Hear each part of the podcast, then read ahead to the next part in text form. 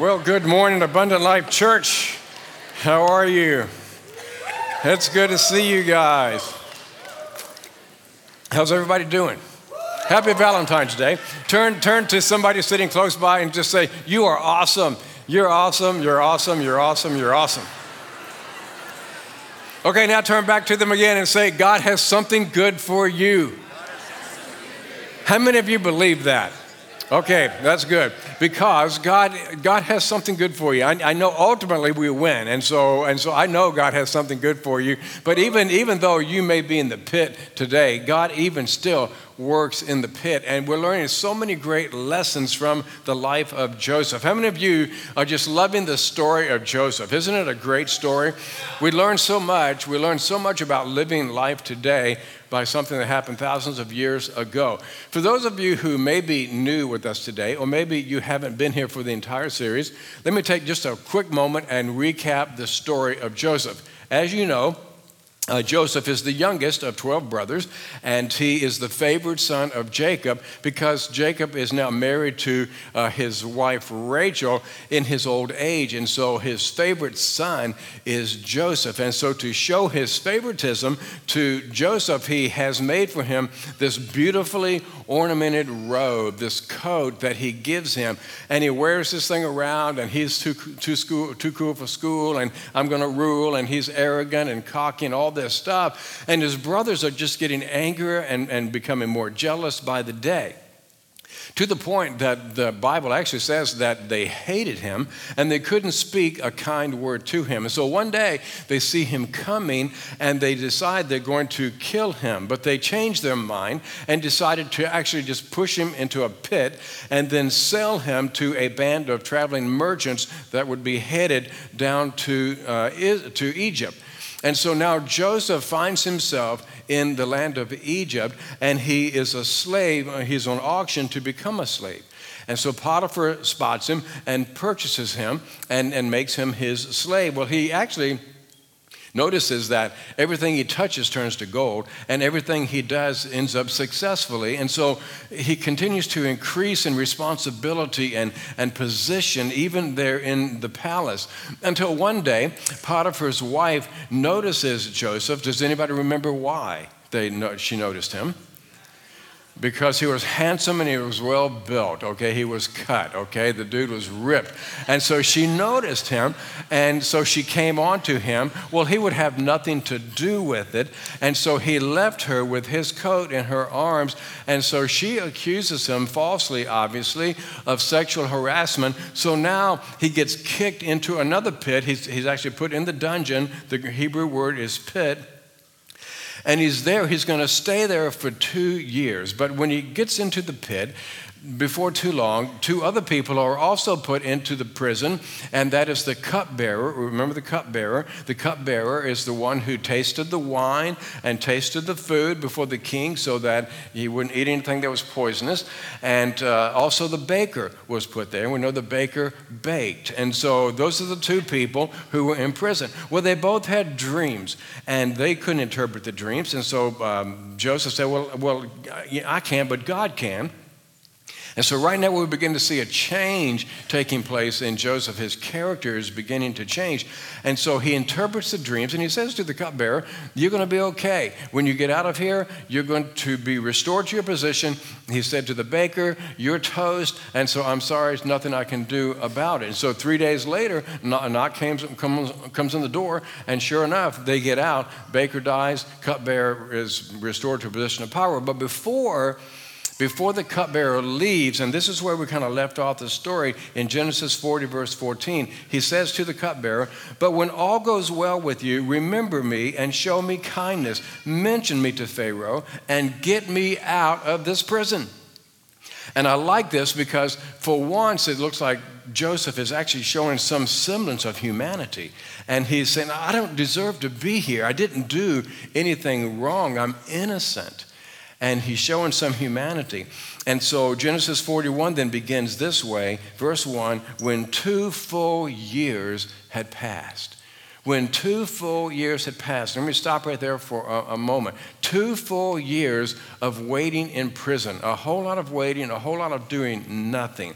And so we have to ask ourselves the question what's up with this? Okay, why is God allowing this to happen to him?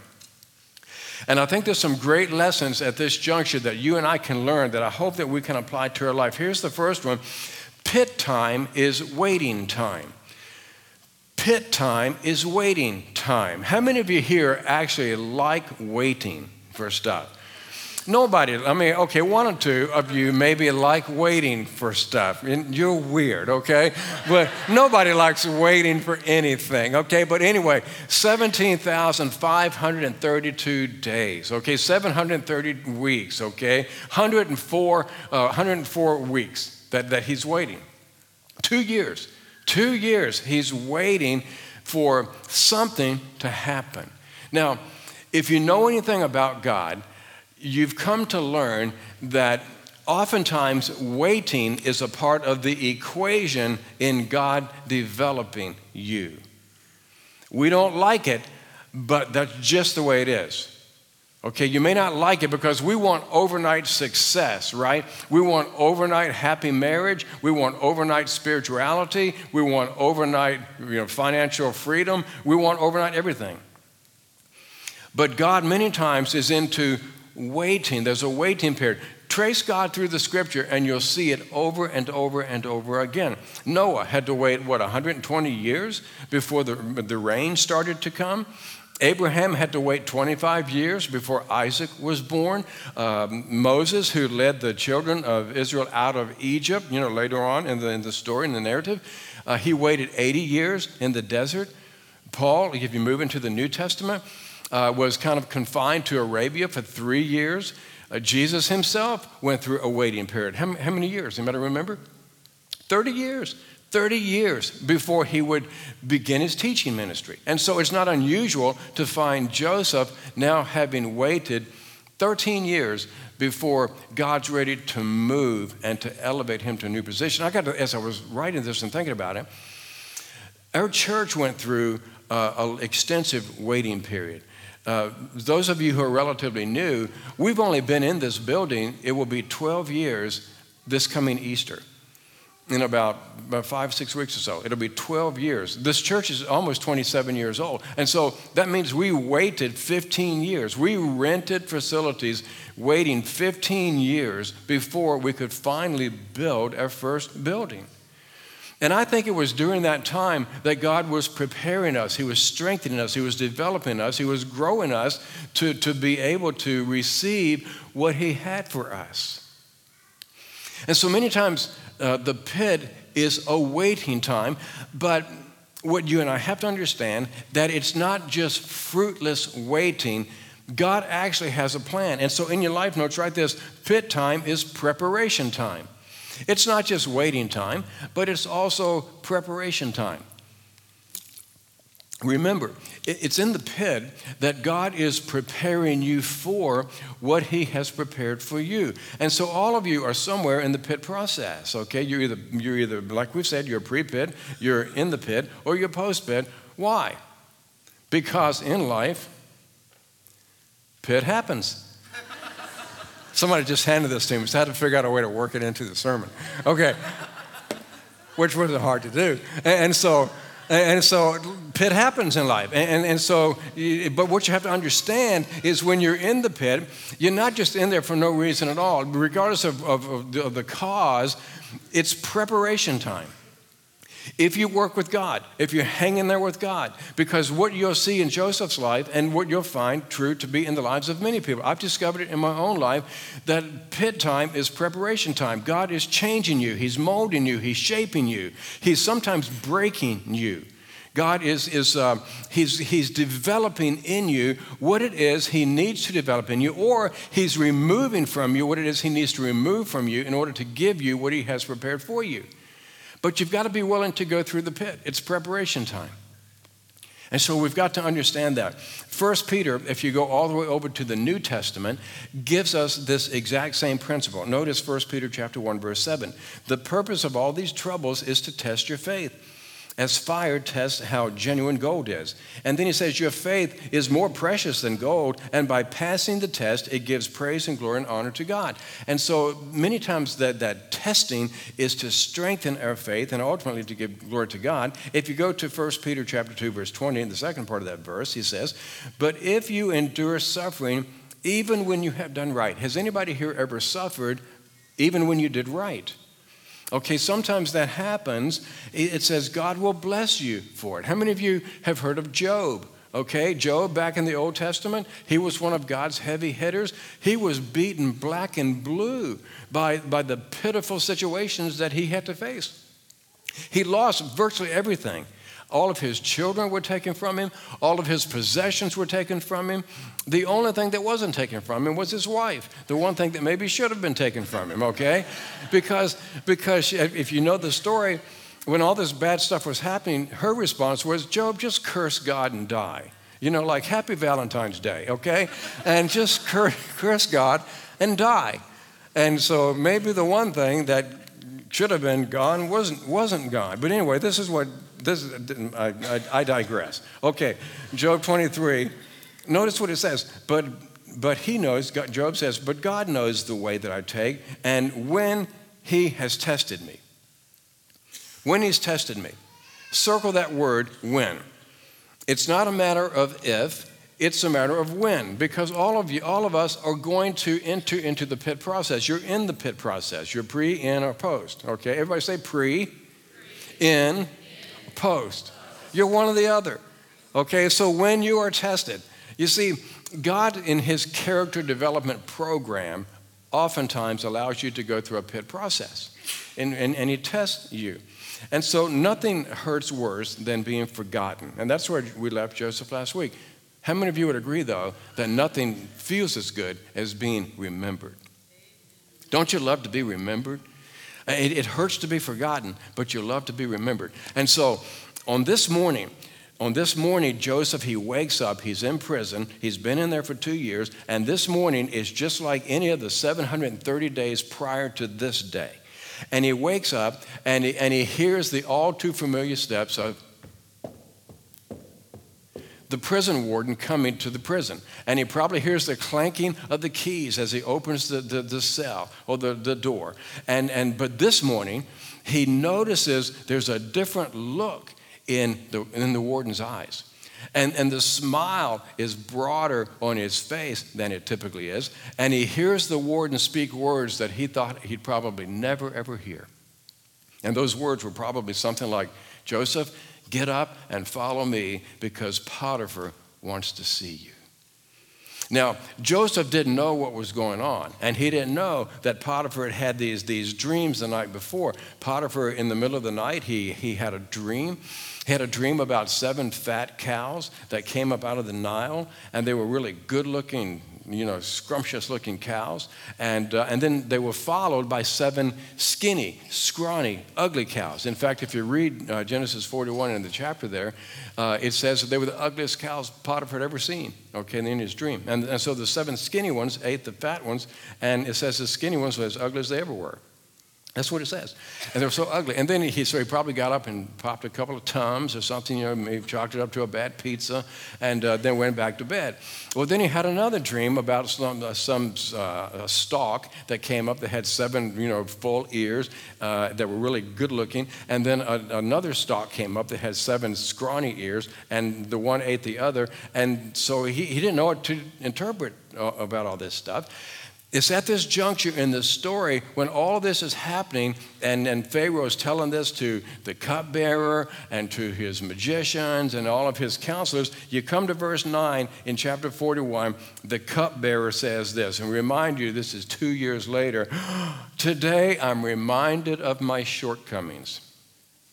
Say what? I mean, two years later today, I'm reminded of my shortcomings? I mean, come on. The guy you would think, how, he could have least said, What an idiot. I mean, how could I be so stupid? How could I be so dumb that I forgot? How could I be so lame and forget Joseph? And if I were the cupbearer, I would think twice about telling Pharaoh about Joseph at this point. I mean, what if I tell Pharaoh about Joseph, this guy who can interpret dreams, and he gets out and he sees me and I forgot him? I don't think so. But he didn't. Miraculously, he tells Pharaoh about uh, Joseph in prison. And so in verse 14, so Pharaoh sent for Joseph, and he was quickly brought from the dungeon. Now, bear in mind, Joseph knows nothing about what's going on, okay? The last time Joseph was yanked out of a pit, he found himself in Egypt. Now he's being yanked out of another pit, and he doesn't know what's going on. And you have to stop and think. He's been there two years, and he's probably not shaved. He's, you know, he's probably filthy, dirty, and all this stuff. And so he has to get all cleaned up. I imagine he looked like something out of Woodstock. Okay, some of you are old enough to, to remember Woodstock. Some of you say, "What's Woodstock?" You know, and and so think, you know, ZZ Top and a beard, you know, down to his waist, and and just you know like uh, something out of that era and out of Woodstock. And he had to get all cleaned up, had to get shaven because he's literally going from the, uh, a, a, cot in the, in the pit, in the prison, to standing before Pharaoh in the palace. And you can just imagine the adrenaline rush that he must have because he hasn't seen the light of day for two years, and now he's going to go appear before Pharaoh. And so Pharaoh says to Joseph, Listen, I had these dreams and I can't interpret them. And the cupbearer over here says you can. I would love to have been a fly on the wall and watch Joseph look over at the cupbearer. I would love to have seen the look in his eyes. You know, you're going to get what's coming to you. Uh, if it's the last thing I do. Wait, there's none of that. You don't get any sense of that whatsoever from, from Joseph. And in fact, what, what we get from Joseph is, is, is this in verse 16. He says, I cannot do it, Joseph replied to Pharaoh, but God will and he'll give Pharaoh the answer. God can do it, and he'll give Pharaoh the answer he desires. Where have we heard that before? When Joseph was in prison and he interpreted the dream of the cupbearer and the baker. And he says, I can't do it, but God can. So different than when he was 17 years old, when he was too, too cool for school, and I'm going to rule, and you're going to bow to me, and he was arrogant and cocky and brash and bold and all this stuff. Now we see a totally different Joseph. Totally different person. And what's happening is remember, Joseph was enrolled in the U of C. Does anybody remember what the C stands for? Hmm? Character, yes, way to go. You guys are so smart. The second service, only one person, I think, said it. The University of Character. So he's in the University of Character. Guess what he majored in in the University of Character? Humility humility. And, and the reason he emerged from that prison with a humble heart is because he had been broken. You see, sometimes God has to break us in order to bless us. Have you ever noticed that? Sometimes God has to break you. Sometimes God has to break you of your pride or of your arrogance or of your ego. Sometimes God has to build something in you. Sometimes God has to strip something away from you. I remember A.W. Tozer years ago, he, um, he made a statement that I read years ago. He's, I'm sure, yeah, he's dead. And, uh, and, and so um, he made a statement that I, this stuck with me. He says, In order for God to use a person greatly, they have to be hurt deeply. Now, I don't know if you agree with that or not, but you know, I've kind of noticed it to be true. Until a person has had some difficulties, until they've had some pit experiences in life, they kind of go through life thinking they're self sufficient or they, they're the man, or they're the woman, or they're self made people, or they don't need God, or there's a sense of arrogance or pride about them, like they're all that. But it's not until a person is broken and until they're humble that now they're ready to be used by God. And that's what I see in Joseph. And so, why does God want you and me to major in humility? Why does He want you and me to major in humility? The answer is in Proverbs 15:33. Let's all of us read this verse together. Here we go. The fear of the Lord teaches a man wisdom, and humility comes before honor. What comes before honor? Humility. Humility comes before honor. You see, God knew something that Joseph did not know. God knew that He was about to catapult him to a position of unbelievable power. And the last thing God needed in Joseph was arrogance. The last thing God needed in Joseph was this sense of like uh, of pride and look what I've done and look how I got out of the prison. No, that's the last thing he needed. What he needed in Joseph was a person who had been broken and learned to trust God. Because you, you never want to put a person in a position of power who lacks integrity and character. And God could not afford, He could not afford to put Joseph in a position of that kind of power if he lacked integrity and if he lacked character and if he lacked humility. Because what happens is, is humility oftentimes is born out of, of wisdom, okay? The wiser you get, typically, the, the more humble you should become. And what happens with that, when you become humble, now that opens the door to opportunity and greater responsibility. And that's exactly what you see happening with Joseph. He, he's becoming uh, wise because he's been broken, and now it's opening the door to unbelievable opportunity, but unimaginable responsibility. And so he has to be building this in his life. And you see it all the way through here. It, when, when you look in, in uh, Genesis 41, when he makes the interpretation of the dream for Pharaoh, four times he mentions God. I've given them to you in your life notes. Verse 25, God has revealed to Pharaoh what he is about to do. Verse 28, God has shown Pharaoh what he is about to do. Verse 32, the matter has been firmly decided by God, and God will do it. Everything's changed about Joseph. When he was 17, it was all about Joseph. I mean, you know people right now who, who they're way beyond 17. They're more like 57 or 67, and it's still all about them. And at some place along the way, you and I have to learn it's not about us, it's about God. And so Joseph understood what Peter teaches us in the New Testament in 1 Peter chapter 5, where he says, in fact, read this with me, read this with me. Humble yourselves, therefore, under God's mighty hand, that he may lift you up in due time. Humble yourself under God so that in His time, in His timing, He can lift you up. And so Joseph's time has come. And so, and so this is what Joseph says to Pharaoh. And now let Pharaoh, this is after he interpreted the dreams and, and he told him what, they, what, what all they meant. He says, And now let Pharaoh look for a discerning and wise man and put him in charge of the land of Egypt. Let him look for somebody, Pharaoh. Pharaoh, listen, you got some tough years coming. You got some good ones, but you got some bad ones to follow, and you need a wise person and a discerning person. And he just kind of steps back. And then Pharaoh turns, you know, to his counselors and, and to all of that, and they're discussing it. And if I were Joseph, I'd be probably back over going,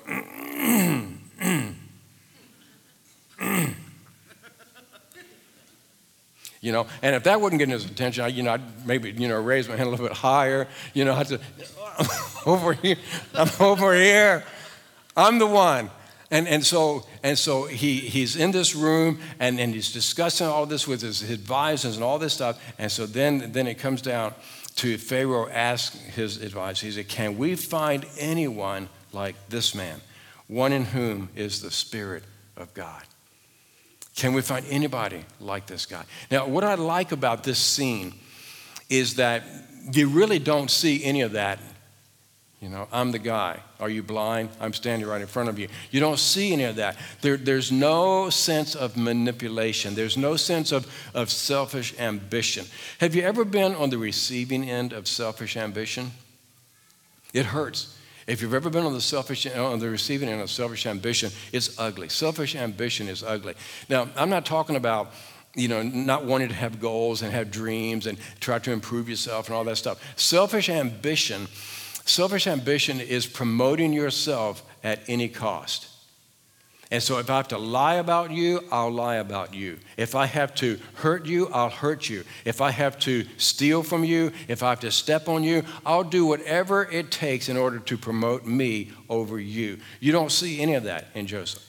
In fact, the Bible has nothing good to say about selfish ambition. In fact, in Galatians chapter 5, verse 19, it says the acts of the sinful nature are obvious. And then he mentions selfish ambition. That's just one that he mentions. Now, some of you might be saying, well, well, how bad can selfish ambition really be?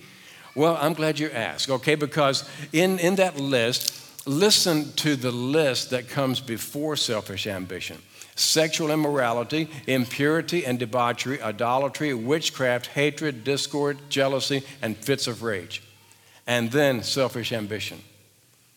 And then following that, dissensions, factions, and envy, drunkenness, and orgies. Selfish ambition does not keep good company. And you see, God had to get all of that stuff out of Joseph. And so Joseph has learned humility in the pit. And he learned a very valuable lesson that I think is one that's good for you and me. And so write this in your life notes. If God has planned it, then I won't have to demand it. You ever seen anybody demand their rights? You ever seen anybody demand their position? You ever seen anybody demand to get what's coming to them, what they think they deserve? This entitlement mentality. Listen, if, if God has, has planned it, then you don't have to demand it. If, if God has planned a favor for you, if God has planned a, a promotion for you, if God has planned a, a, you know, a higher position for you, then you don't have to demand it. You just keep living for God and trust God and doing what God wants you to do, living the way God wants you to do. Be a person of character, be a person of humility, and God will promote you. Humble yourself under God's mighty hand, and He will lift you up in His time. And so we see this in Joseph. If, if God's planned it, you don't have to demand it. And so we come down to verse 39 and 40. And Pharaoh turns and he says to Joseph, Since God has made all of this known to you, there is no one so discerning and wise as you. You shall be in charge of my palace, and all of my people are to submit to your orders. Wow.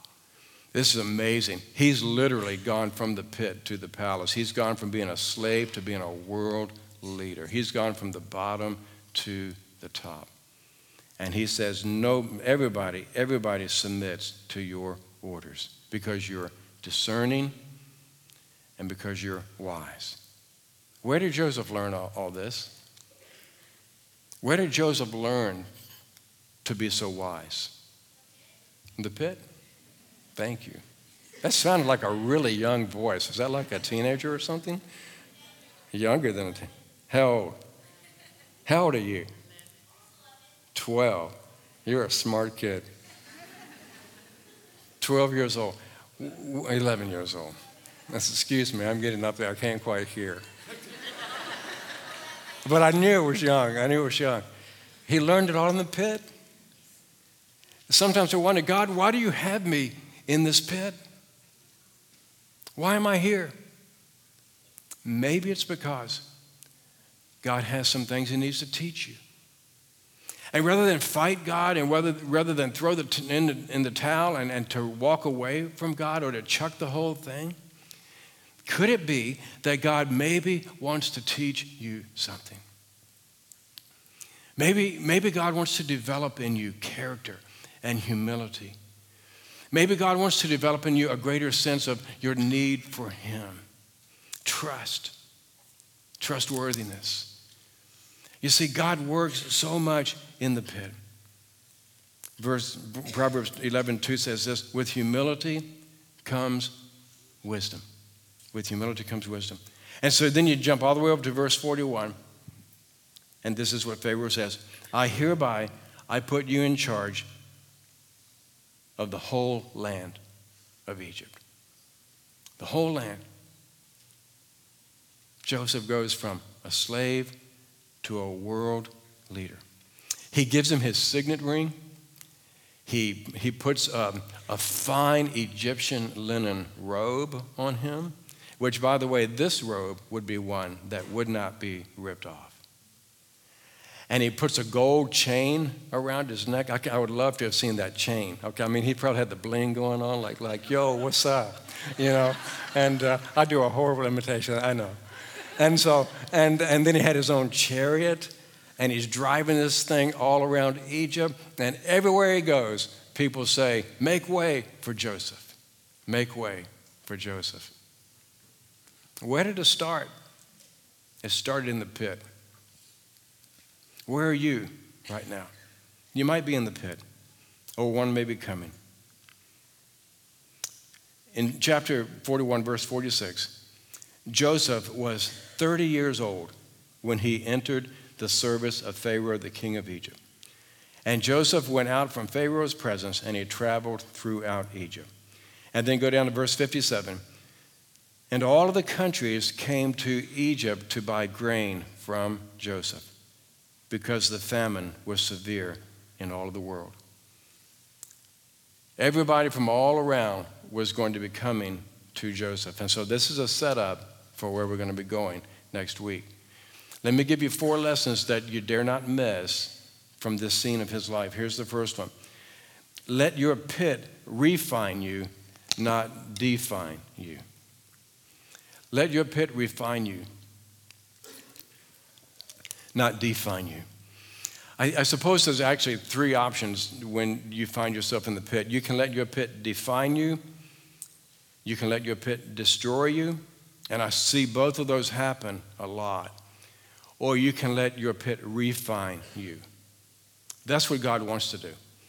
In your pit, He wants to refine you.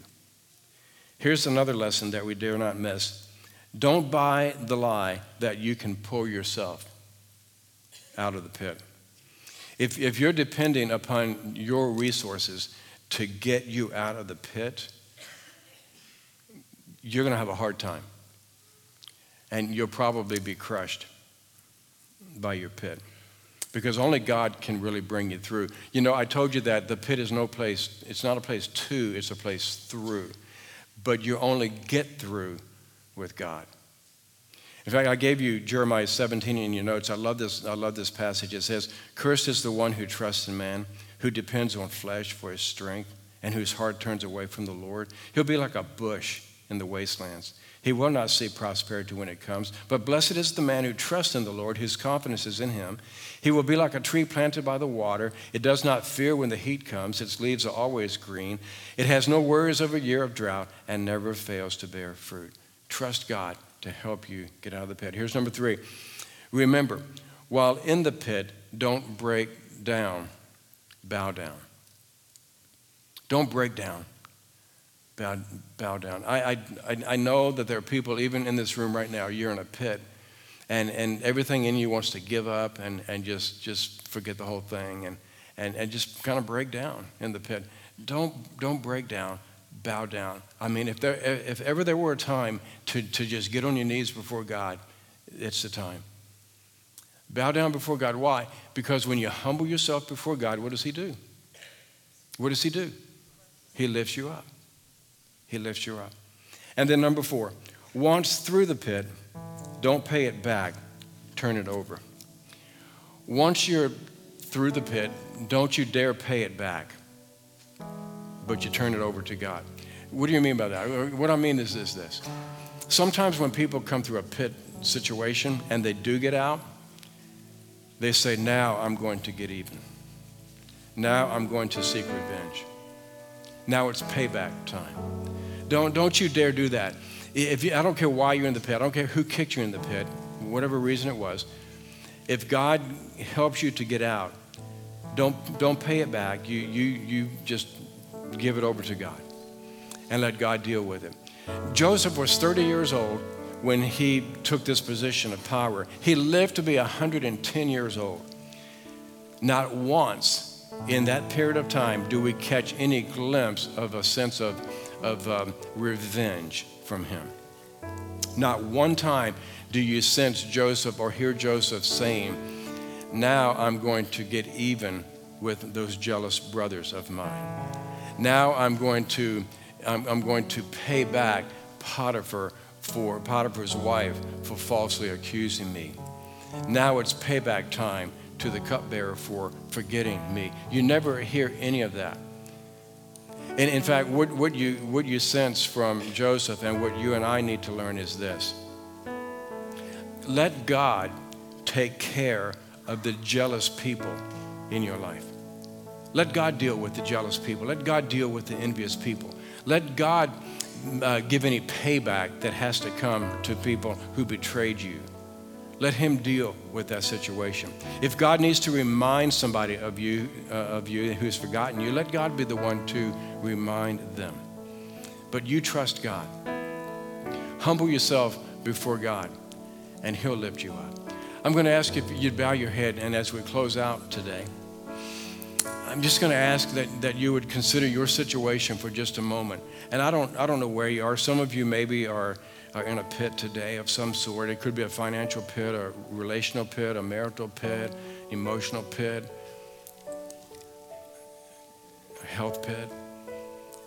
Would you just humble yourself before God and, and say, God, I, I cannot deal with this on my own. I need you to help me. And, and God, I ask you to, to do in me whatever it is you need to do. If, if you need to uh, break down pride, if you need to remove arrogance or uh, ego, or if you need to, to build humility in me, whatever it is, God, would you help me deal with the pit? I'm trusting you, God, to help me. I just lift it before Him. Some of you here um, have never given your life to Jesus. You've never crossed the line of faith and you've never surrendered your heart to Jesus. And I don't know why you maybe haven't done that. Maybe you didn't know to do it. Maybe you knew, but but you were afraid to do it or didn't understand it, or maybe even pride has kept you from surrendering your heart because maybe you think you've got it figured out and you, you can handle it on your own. That's pride. And so maybe for some of you today, it's just a matter of humbling yourself before Jesus and saying, Jesus, I need you in my life. And I'm asking you to be my Savior and Lord. If that's you, I'm going to ask if you would pray with me this prayer, if you'd say it aloud. And for those of you who've made the decision to follow Jesus, if you'd also join in. Father in heaven, thank you for Jesus. And Jesus, I humble myself before you. And I ask you to forgive me of my sin. Save me from my sin. Would you be my Savior and Lord? I choose to follow you. I pray this in your name.